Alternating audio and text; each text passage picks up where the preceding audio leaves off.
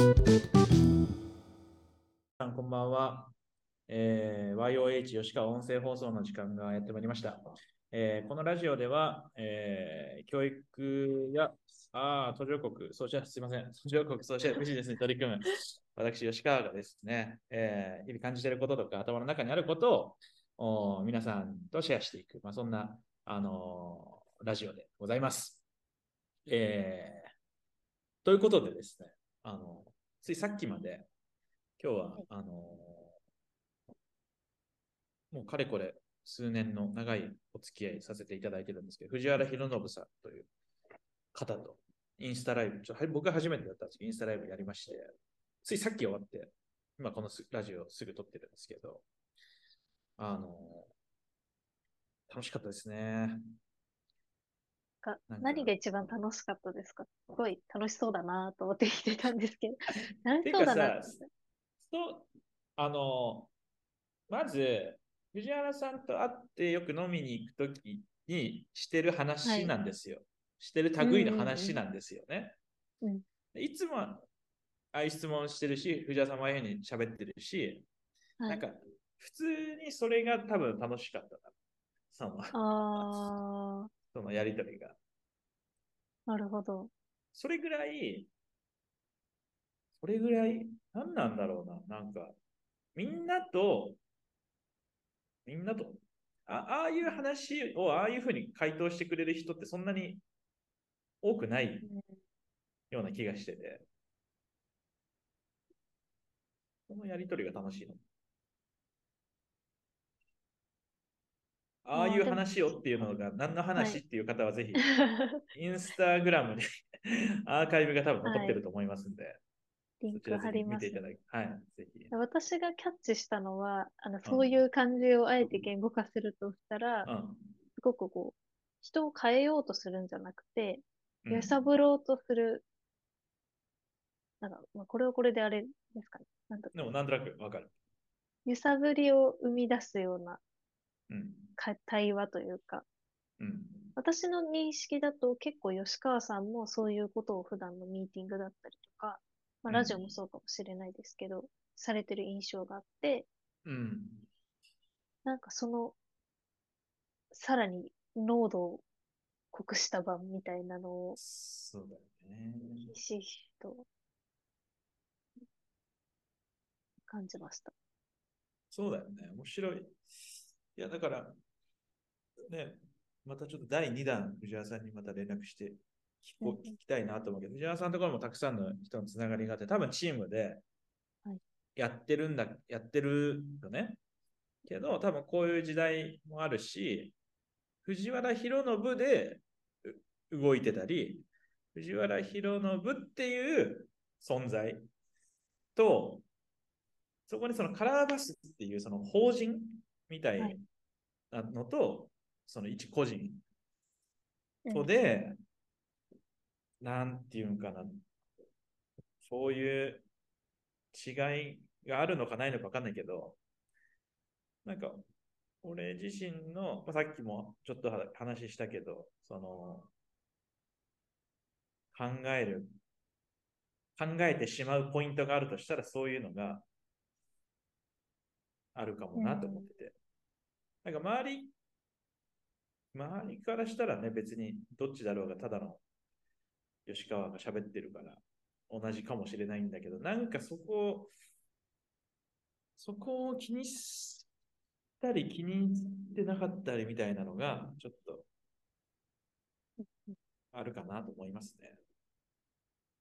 そうですよね。なんか結構そこ繊細というか、特になんていうかカラーバス吉川さんのイメージって強いと思うんですよね。それが良くも悪くもあるから、なんか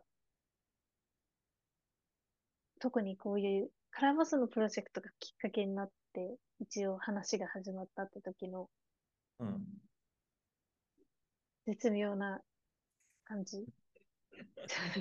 私は直後が直後なので全然言葉が降りてこないですけど。そうなんだよな。まあでもそうだね、そういうのが改めてちょっと考える機会になったっていうのが楽しかったかな。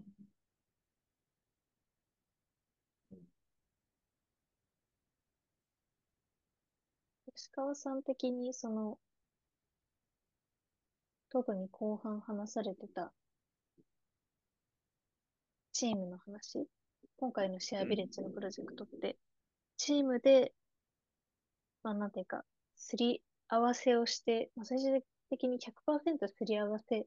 ないっていう方向で、ある意味、リリースしたじゃないですか。うん。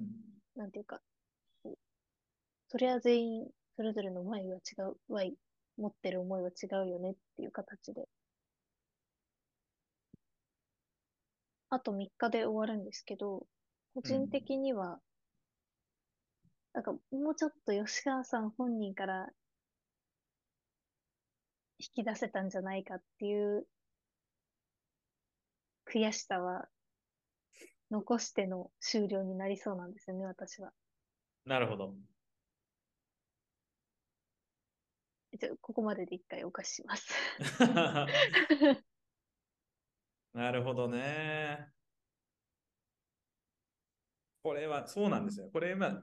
これ流してる時にはもう終わってんのかな、クラマー。さすがに。いつ終わってる？私がハイパー急いで編集しても大丈夫ですけど。まあでもそうね。まあでもちょうどリリースしたとしても 聞, 聞かれてる方はね、あのもうクラファン終わってる時に聞かれてるかもしれない、うん。まあ話してる時はね、まだ村民募集中のところですけど、はい、なんだからそうだよね。あの、やや、だからそうだ、変、変なニュアンス。はい。こういうのラジオで、まあ、ワイオーエイチ はそういうラジオですからね。思うのが、はい、あの、すごく、自分たちにとって何なのかっていう問いを、問いから逃げないためにっていうか、うん、問いに向き合うために取り組んでるみたいな部分も大きいんだと思うんですよ。俺個人の思いとしては。うんうんうん、だから、そういう時にそれを、そういう気持ちがあると、まず自分の中でね。あ、そうっていうっていうのは、その、何かクラファンに挑戦するとか村民を集めるとか人に自分たちがやってきたことを言わないといけないっていう場面になると思う、うん、でもこれやらなかったらそれを表現するっていう舞台に、まあ、立つ必要もないかもしれないんだけど、でも多分その打席の数は多くないのかなっていう気がしたのよしてるのよ、うん、だからそこはなんか打席に立つっていうのを決めて、打席に立つなら準備したり考えたり、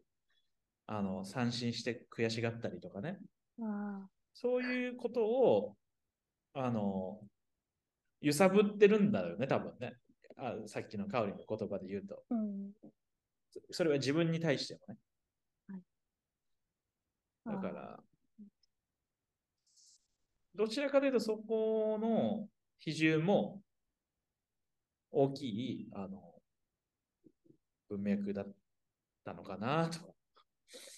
思っているし、うん、その意味ですごい良かったなと思ってた。うんうん、あ、それは同感です。なんか、うん、よんじゅう何日間だったと思うんですけど、最終的に。うんうん、まあ本当、なんか伝えた人数とかもある程度見えてくるし、おのおの本当に自分の言葉で改めて言語化するっていうのに、こう、こう、強いられ、強いられたというか、ポジティブな意味で、うん、そこにストイックに向き合った期間だったなと思ってて、うん、これがあるのとないのとだと多分、残りの年度の過ごし方とかも違ったと思いますし、そこに尽きるのかなと思う。そうだよね。まあ、ワイオーエイチ ですから、あれですけどねえ、なんていうの、人間のこの繊細さと弱さと不安、うん、みたいな多分ことへの対話っていうか向き合い方なのかなと思ってて、なんか俺以前から特にこういうクラウドファンディングみたいなのってみんなやる側になるとざわっとするっていう。はい。そこってやっぱやってることが受け入れられたいっていう、まあ要は受け入れられなかったら悲しいっていうこととか、あのお金を出してもらうって言うには言うってことはしっかりしなきゃいけない、責任感を持たなきゃいけないみたいなこととか、あのそういうのあると思ってる。なんかそれが突きつけられる瞬間っていうの。だからそれがあったときに、あのー、裏返すと別にクラファンをやらなくったって責任感を持ったり自分の言葉をしっかり相手に伝えたりってした方がいいし、してるのではないかって思う、ね、クラファンをやるからわざわざ言おうとすると力んだりとか、あのー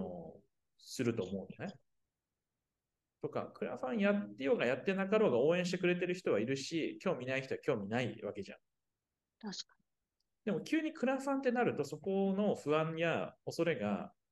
目の前に出てくるみたいな。だからなんかそこをもっと日常化させていくっていうか、う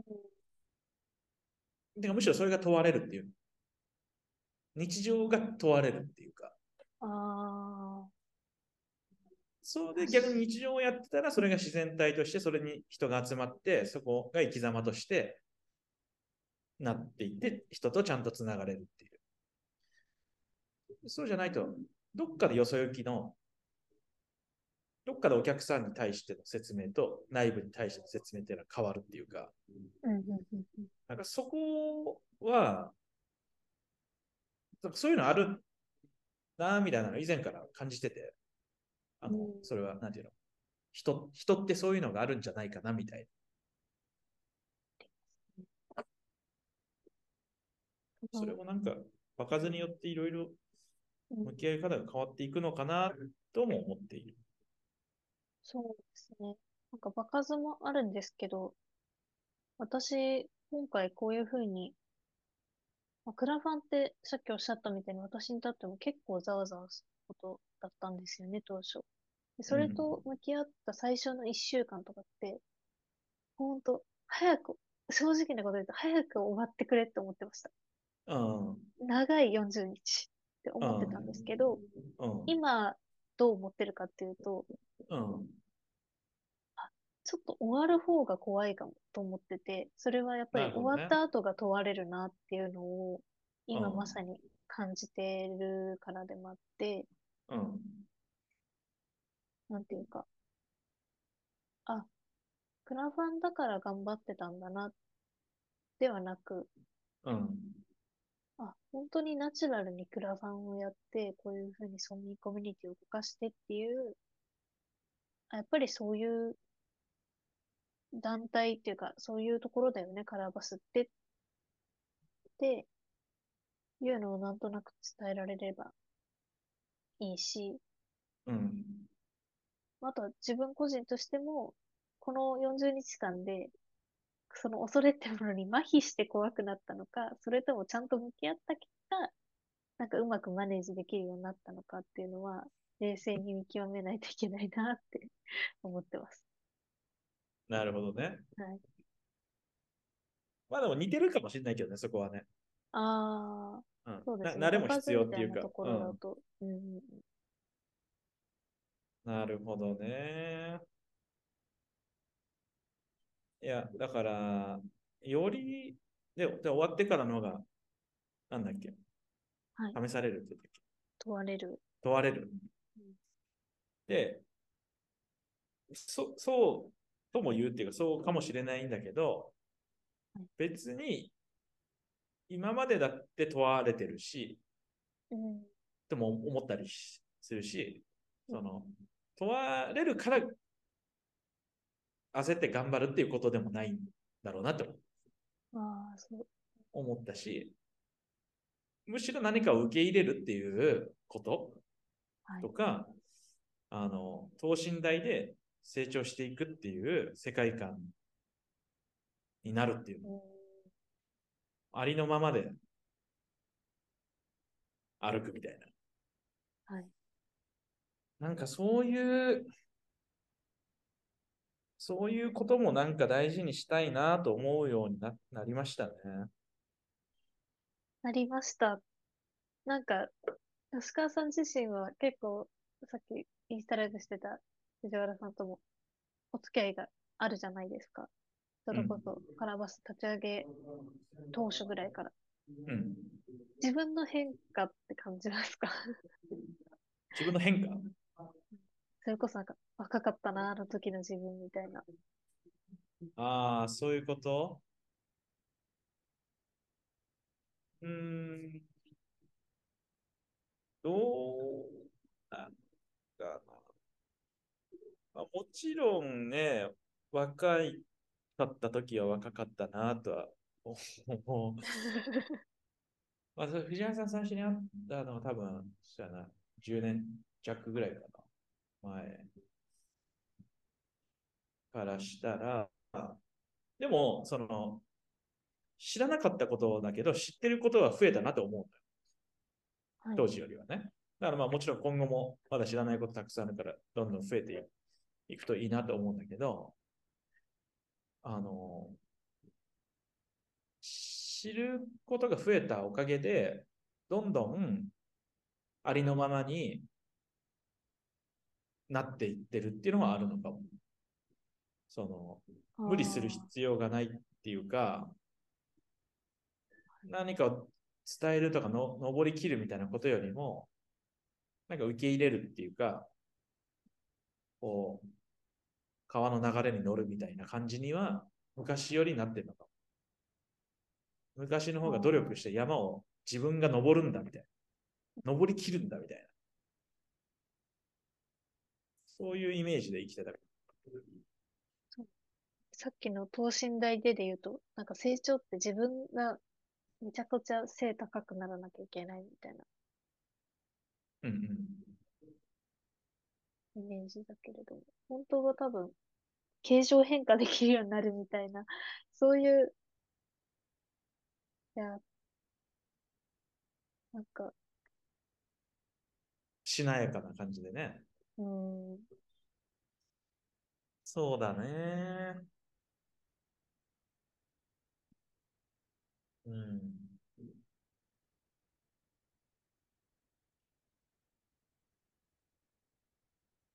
まあ、どう、そうですね。どう、そうなんだよな。いや、だから、ねえ、かおり。はい。いや、これも一、一、もうだいぶね、年離れてますけど、その、かおりの一意見を聞きたい。はい。今。はい。あの、私の中でね、これは考えるべきだっていう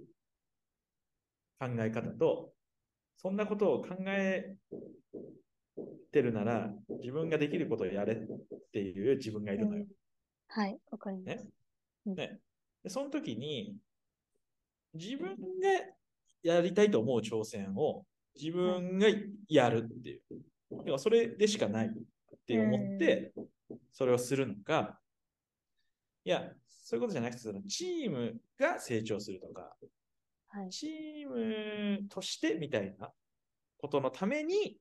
自分が努力するんだっていう、なんか考えすぎちゃいけないのかなって思う一方で、ちゃんと考えないとダメっていう、はい、行ったり来たりがあって、それが詰まったこのよんじゅうにちかんだったんです、私としては、はい。気になってるのは、え、なんか、リトル吉川的なも人はなんて言ってるんですか、それ。そうだね、これどっちがリトルなのかな、ちょっと分からないんだけど。あ、でも、どちらかというと、その、なんていうの、ベースは、いや、自分が挑戦すべきことって思ってんだけど、うん、いや、とはいえ、そんなことだけじゃなくて、チームとか全体とか長期的なこととか考えて、やった方がいいぞみたいなのがいるの。で、そっちの意見を結構聞いてるの。聞いてる感じがする。うん、確かに、そのイメージあります。うん。でもそれで、もやもやするときもあるってことですよね。もやもや。もやもやっていうか。っていうか、そうだね。あの、あ、でもね、今話しながらね、ちょっと俺の中でもちょっと解けてきた感じはあるんだけど、はい。そこで A かな B かなとかってやってると、どっちも良くないような気がしてきた。はい、A かな B かなとかじゃなくて、それはもう実は統合していて、うん、そのどちらも大事だし、はい、両立するかのごとく挑戦するし受け入れるっていうことをやるのかなと思うけど、それまた次言った瞬間さ、いや、とはいえじゃあこれメインで誰がやるみたいな決めるみたいな時そのえ、じゃあこれ自分だったらもう自分がやっぱりやった方がいいのかな、いやでもそんなことやると結局みたいな感じになってなってる。どう思う、香織。いや難しいな、なんだろう、なんか、本当こういう時に、ダオ 的なものが実現されたら理想的だなと思うんですよね。そういうリーダー的な役割が、システムになれば、うんうん、人は人それぞれの支え合いと挑戦っていう、ものすごくシンプルな行動の中から、チョイスしていけると思うんですけど、でも、うんうん、一方でこの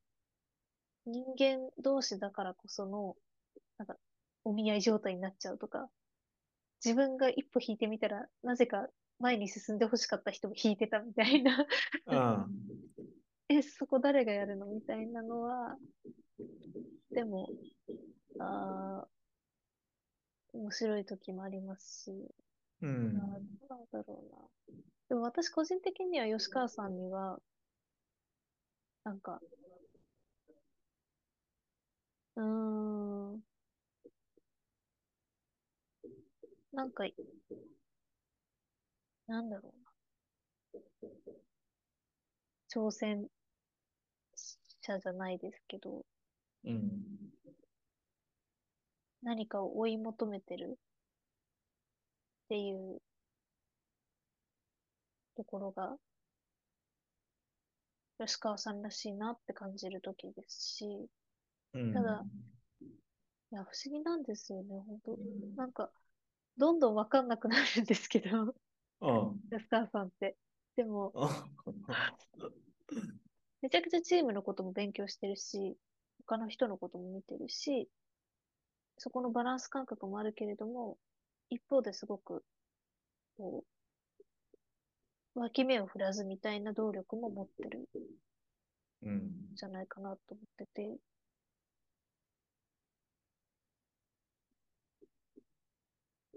うん、あ、だからやっぱり私もそう思います。あのトレードオフじゃなくて、そうなんだろうな、トレードオンで、で吉川さんだけじゃなくて、そういうことと向き合ってる人がカラバスに多いんじゃないかな。ああ、確かにね。確かにね。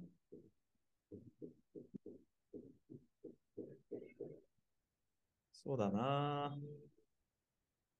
まあだから、もし方程式が成り立つとしたらですよ。はい、そこを統合させるために苦悩していたりとか、うん、それでいて時に挑戦して、チームがこう、なんかガチャガチャってなったりとか。つまりこの自分の苦悩やガチャガチャってなること自体がチームにとってもいいことになるとしたら、はい、うん、いいよね。それがすごい意味があるよね。はい。なんかそういうふうに信じてやっていくのもいいのかもしれない。いや、その安心感があれば、もうそれで進めるっていうの。そうですね。私、それは結構信じられるなと思います。うん。こう何でも栄養に変えている組織だと思いますし。うん、そうだよね。タフだよね、カオリンね。ガラバスがですか？いや、カオリンが。私が。いや、皆さんタフですよ、ほんと。まあそうだね。まあそうだと、うん、そうかもしれない。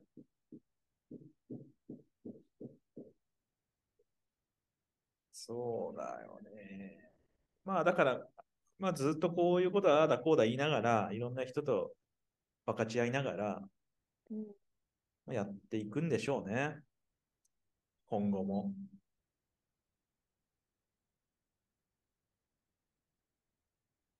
え、それがなくなった時には挑戦してない時の可能性の方が高いような気もしてて。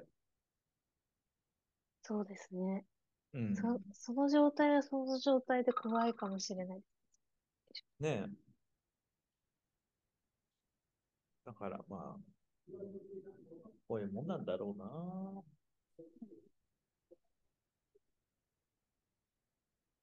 うん。まあでも一つは、その、昔に比べたらというか、一旦、あ、でも俺、さんじゅうななさいになったから、なんとなくさんじゅうななさいまではこうしようって思ってた年齢になってるわ。その、あ、そんな数字を。なんとなくね、なんか昔、さんじゅうななまでは、まずは、チームを大事にしようって。逆になんでさんじゅうななまでやねんっていう。何の節目なんだろうと思いましたけど。でも、それぐらい、そう、それぐらい逆に振ってたわけ。その、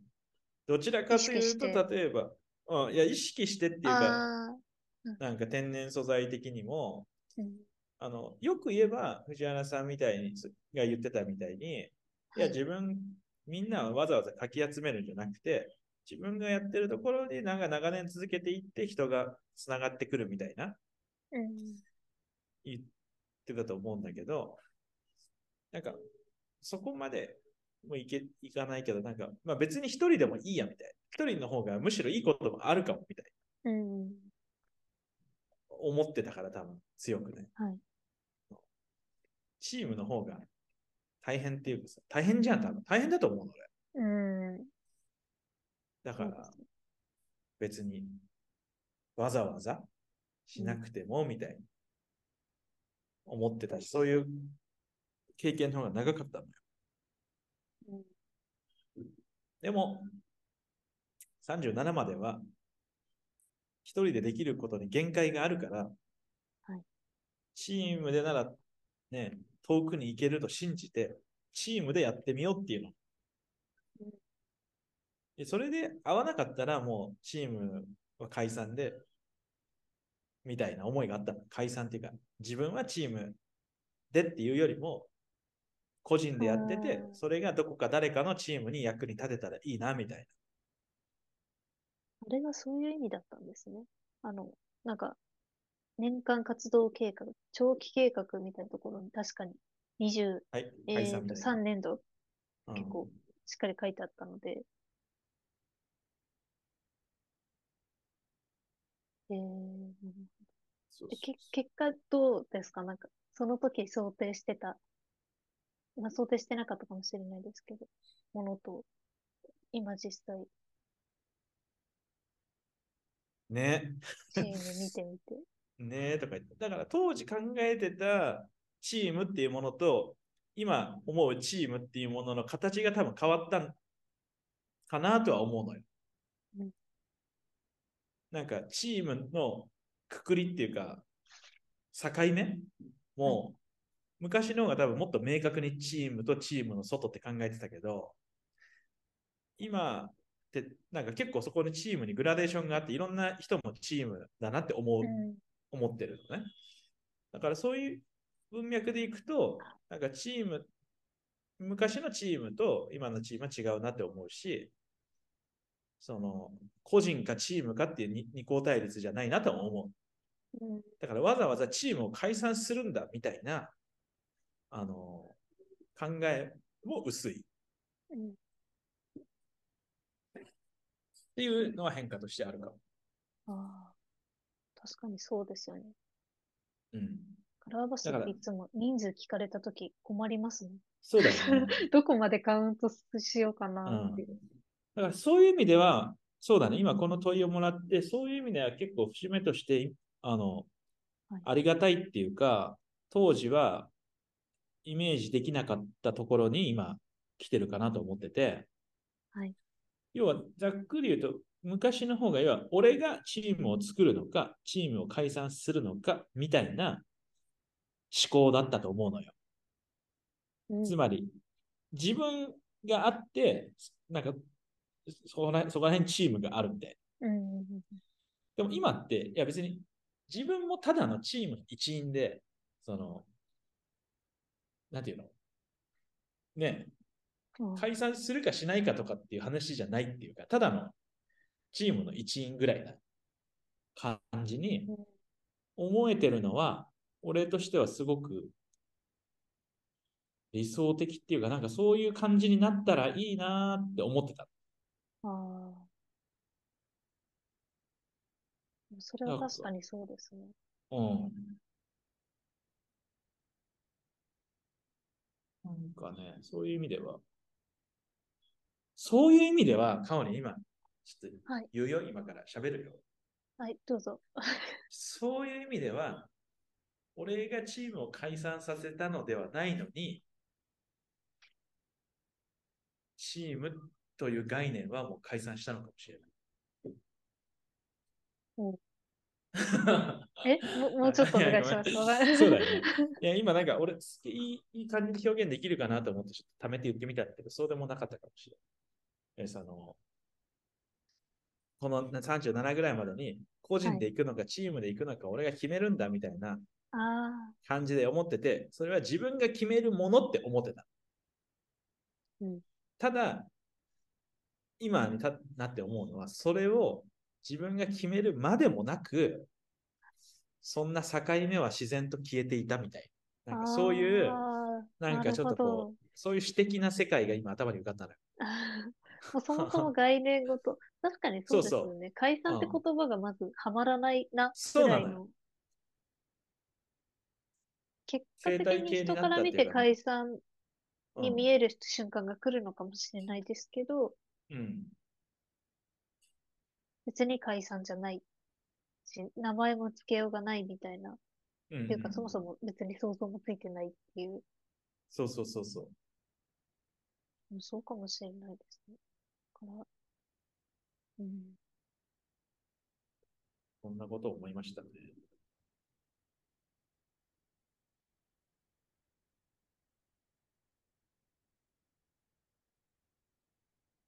うん。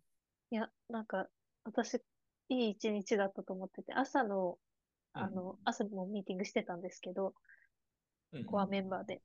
なんか、役割分担みたいなところですごくしっくりいく。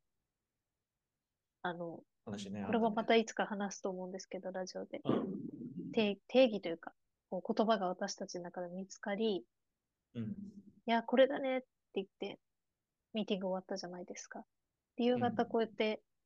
藤原さんにこう、揺さぶられて、またラジオで戻ってきたときに、なんかこの腑に落ちるような、腑に落ちないようなみたいなところに戻ってこれたのが、やっぱりカラーバスだなと思ってて。なるほどね、このまた問いが増えた、芋づる式に増えた状態で寝るっていうのが、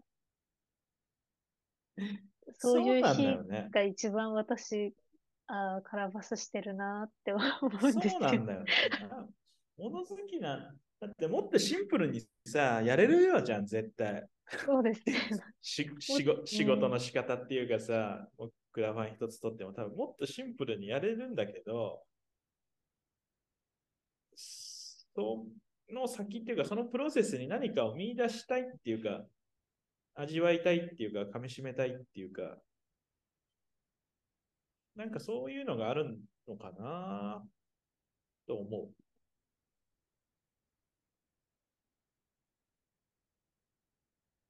う。で、そうだ。それをやるには、何らかの挑戦をしてなければ、見えにくいんだと思ってんだよな。挑戦とか応援とか仲間とか。なんか、ちょっと刺激になるようなというか、違う風が吹くような。そうだね。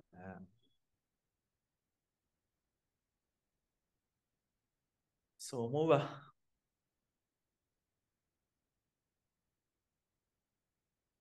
まあじゃあそんなカラーバスの余韻を引き続き味わっていただいて思いますわ。じゃあそんなこんなであのここまでねラジオを聞いていただいている方は本当にありがとうございます。あのー、人生と仕事みたいな、はい、なんか個人とチームみたいな、キャリアとなんとかみたいな、なんかそういう二項対立の葛藤の中でのグラデーションをなんか考えていってるんでしょうね、いつもね。そこ、そこから何かを見出したいっていうか、そこの分かりにくいところに行くからこそ、その分かりやすい A のことも B のことも捉え直せるみたいなことがあるかもしれませんし、ないかもしれません。ということで、あの今日のラジオはこの辺にしたいと思います。えー、最後まで聞いていただきましてありがとうございました。かおりもありがとう。はい、ありがとうございました。はい、じゃあまた次の ワイオーエイチ でお会いしましょう。ではまた。